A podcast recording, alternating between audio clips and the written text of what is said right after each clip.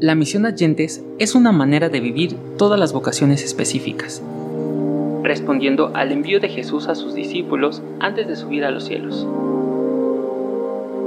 De esta manera, todo cristiano donde quiera que se encuentre, ha de buscar ante todo promover la evangelización.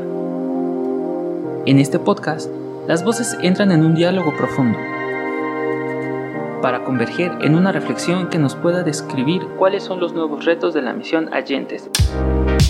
Escucha el podcast de la Coremag y todos sus episodios a través de la aplicación MG Online o a través de Google Podcast, Spotify, Apple Podcast y iHeartRadio o en nuestra página de internet misionerosdeguadalupe.org. Misioneros al aire.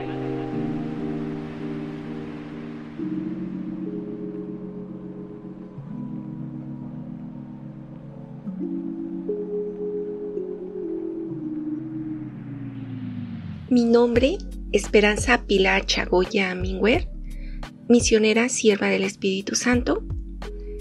Eh, soy de la ciudad de Oaxaca y colaboro en la pastoral social de la Arquidiócesis de Antequera, Oaxaca.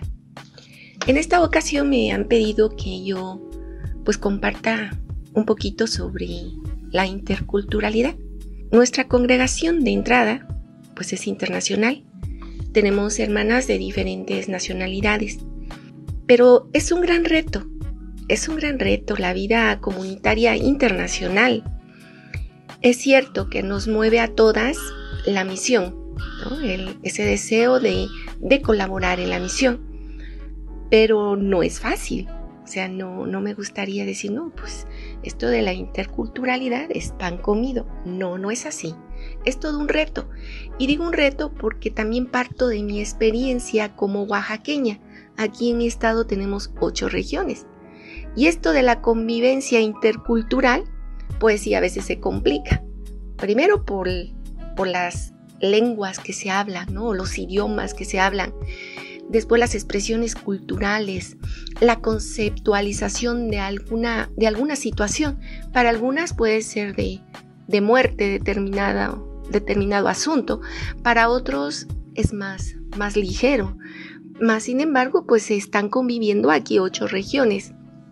Y hasta lo vemos con eh, las simples reacciones que se tienen. Y lo sabemos nosotros como ballistas, pues somos más callados, em, se puede decir que reservados, pensamos mucho las cosas antes de, antes de hablar a diferencia de, nuestros paisanos los costeños, ¿no? que, que, traen la sangre en las venas y, y lo dicen y con tanta franqueza que para algunas culturas pareciera ser una actitud grosera, pero no, ellos lo dicen con tal naturalidad que pues ya nosotras que trabajamos con ellos un tiempo en, en la parte sur de, de, Oaxaca, pues ya nos fuimos como acostumbrando, ¿no? Y ahora si hablamos de la cultura zapoteca de la Sierra Norte, otra, otra cosa, otro mundo. Una cultura muy reservada. Y luego si nos vamos a la zona norte también de los Mijes, uy, pues una cultura muy, muy cerrada, decimos nosotros. Pero son muy conservadores. Em, hoy en día, pues defendiendo sus costumbres, su manera de pensar, sus tradiciones, su forma de organización comunitaria. Entonces nosotros aquí del valle notamos la diferencia, ¿no? O los de la Sierra Sur que están muy pegaditos a la costa, que también son expresivos, pero un poco reservados. Ahora si nos vamos al istmo, es una región donde las mujeres son las que toman las decisiones. El marido sí, pero la mayoría de las decisiones son tomadas por mujeres. Si nos vamos a la Mixteca, pues ahí es algo como, hay otro dinamismo cultural donde dicen, bueno, las mujeres están bajo el cobijo del varón, de lo que diga el varón. Pero después a lo largo de los años, al estar escuchando, conociéndolos un poquito, pues dice, pues uno no sabe quién está al cobijo de quién, ¿verdad? Porque eso es lo que, lo que se ve a primera impresión. Pero ya después en algunos momentos de, manifestaciones aquí en la ciudad de Oaxaca, pues son las mujeres las que llevan la batuta, las que, las que mandan, las que dicen que se va a hacer. Entonces esto de la inculturalidad, pues sí, repito, es un reto, es una riqueza. Eso no, no lo niego ni lo quiero quitar. La interculturalidad es una riqueza y que nos invita a estar abiertos, abiertas, disponibles, estar generosos de corazón, de mente, para que así haya un equilibrio ¿no? en, este, en este aspecto de la interculturalidad. No hay culturas mejores ni peores, cada una tiene su riqueza. Y en este caso digo, bueno, nosotras como religiosas, en ese dinamismo entramos comunitariamente. Mi hermana me enriquece y yo también la enriquezco. Ambas culturas nos enriquecemos para bien de una comunidad, para bien de la misión que nos han encomendado aquí en la región de, de México. Y es lo que yo podría compartirles, ¿no? De así como los temperamentos que tenemos los, los oaxaqueños de las diferentes regiones. Y pues creo que también tenemos la experiencia de los diferentes estados.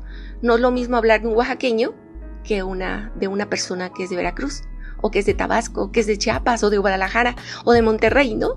Diferentes concepciones. Pero pues todos estamos llamados a conformar una sociedad, una sociedad pluricultural.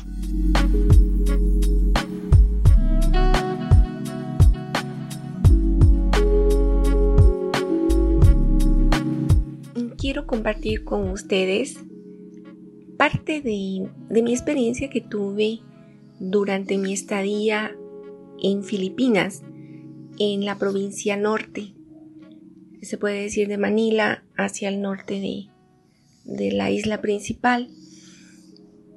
Mi colaboración con mis hermanas de la provincia norte de Nuestra Señora del Rosario consistió en integrarme a la comunidad de Tarlac Ahí trabajé con la hermana Maridez. Juntas atendíamos el grupo étnico de los Aitas. ¿Y en qué consistía nuestra atención? En cada una de las aldeas teníamos una escuela, una escuela rural, atendidas por maestros originarios de esa zona, cerca de Tarlac, y ellos podían hablar el el idioma Aita. Yo lo que puedo rescatar de, de esta hermosa experiencia, y creo que lo, lo digo en la primera parte, es la gran necesidad de, de apertura de mente y de corazón, para así poder interactuar con otras culturas. Hablamos nosotras, misioneras siervas del Espíritu Santo, de, de un don o un requisito indispensable como misionera, estar dispuesta a vivir la interculturalidad. Pero quizás cuando estamos de formandas, vemos muy lejana esa experiencia, pero cuando ya estamos en el lugar de misión, compartiendo fe y vida con otras nacionalidades, pues sí se vuelve un reto. En mi caso puedo decir que pues el tagalo es el idioma nacional de Filipinas. Sí, fui a la escuela, pero pues claro, se pasan por muchas muchas experiencias. Y la primera, la famosa, la famosa experiencia del, del choque cultural. Un idioma aparentemente sencillo, pero que hasta los sonidos cambian. Y aquí en México, pues no tenemos ese sonido que en Filipinas tiene, muy parecido al carabao. Entonces, sí se me dificultó. Algunas cosas las aprendí, pero pues el idioma inglés me ayudó y creo que fue suficiente. Y digo que fue suficiente por la gracia de la interacción que tuve con los maestros. Tengo una característica que es hablo corporalmente y los maestros completaban mi, mi inglés, mi lenguaje corporal y hacían la traducción al AITA. Yo puedo decir que fue una, una experiencia muy rica, muy rica era responsable del área de salud de la economía de la misión Aita, de una pequeña casa de retiro que teníamos nosotras, donde se les daba formación a, a los líderes de las tribus Aita. Pero de veras era, era, era meterse en otro mundo.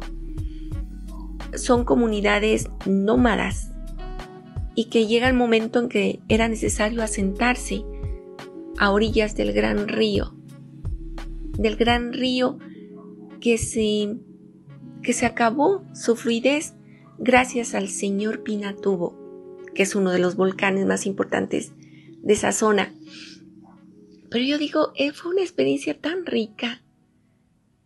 Cada tribu tenía sus expresiones, su forma de concebir las cosas. Hoy en día se habla mucho de la cosmovisión. Pues sí, cada, cada tribu tenía su, su cosmovisión. Y es ahí donde, donde entra la interacción, el, el querer, el querer caminar con ellos, con ellas, niños, jóvenes, los líderes. Algo muy interesante es que esta experiencia que yo tuve en las Filipinas, en el tiempo que yo estuve trabajando con los aitas, yo no hablé de Dios.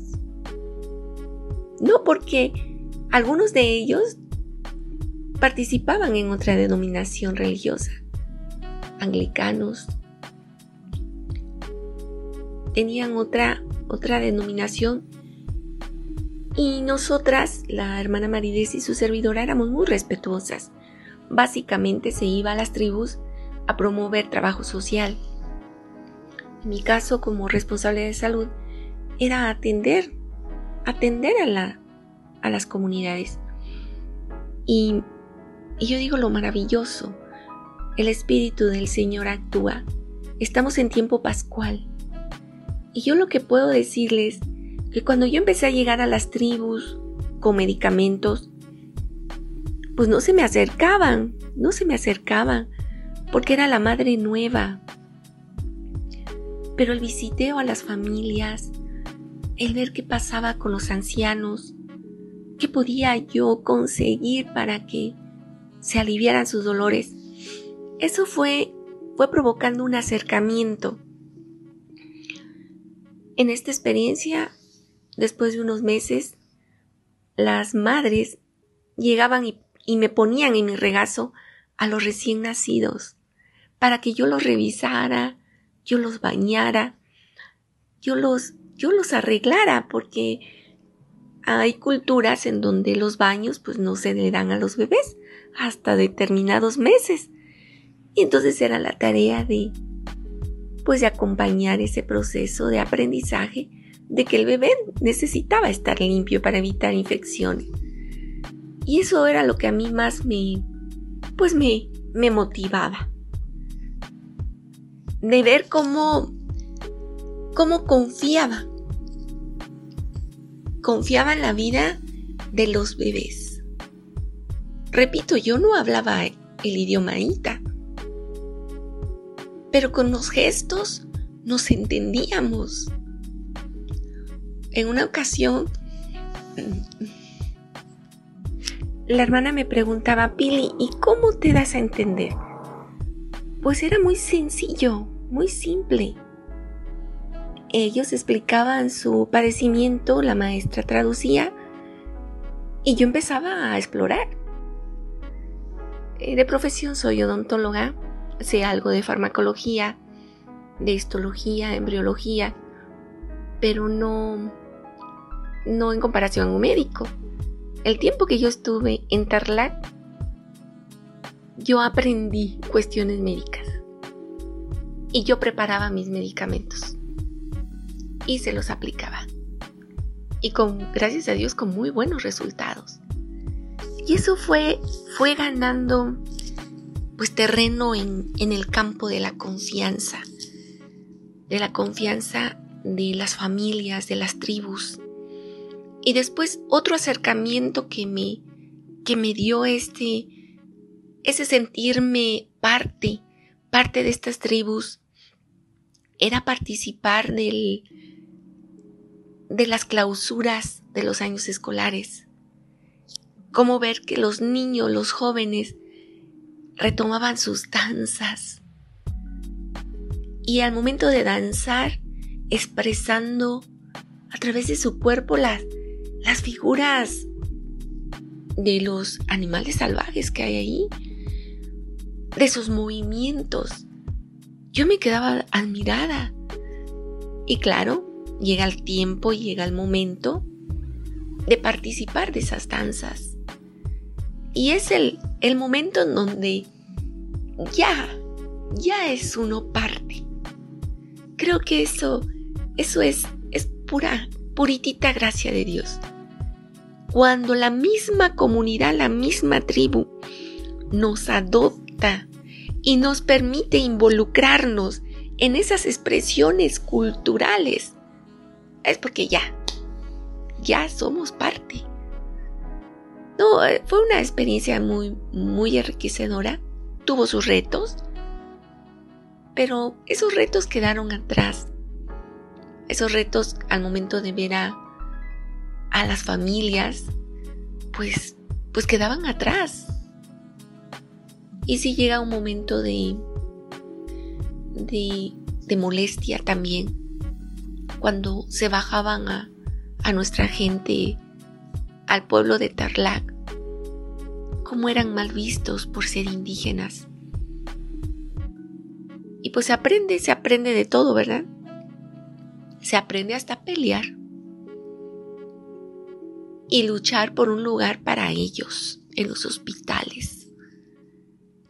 Ellos también tienen derecho a vivir. Y eso para mí fue así como el yo no sé de dónde me, salía toda, todo ese ímpetu para pelear por pacientes aitas y exigir que fueran tratados como, como uno de la ciudad. Pero bueno, repito, es gracia de Dios. Cuando ya hay esa, esa adhesión con las comunidades, con las tribus, que está, ya se, ya se logra un intercambio de la cultura de ellos con mi cultura. Un hacerse menos, como dice San Juan Bautista. Es necesario que me haga menos para que el otro crezca. Esa fue mi experiencia también en Filipinas. Olvidarme de aquello que suponía saber y dejar dejarme enseñar por ellos. Y repito, esta experiencia fue muy, muy buena, muy buena. Y en cuanto a la interculturalidad, tiene sus retos, no lo niego, pero detrás de ese reto es más grande la riqueza. Gracias.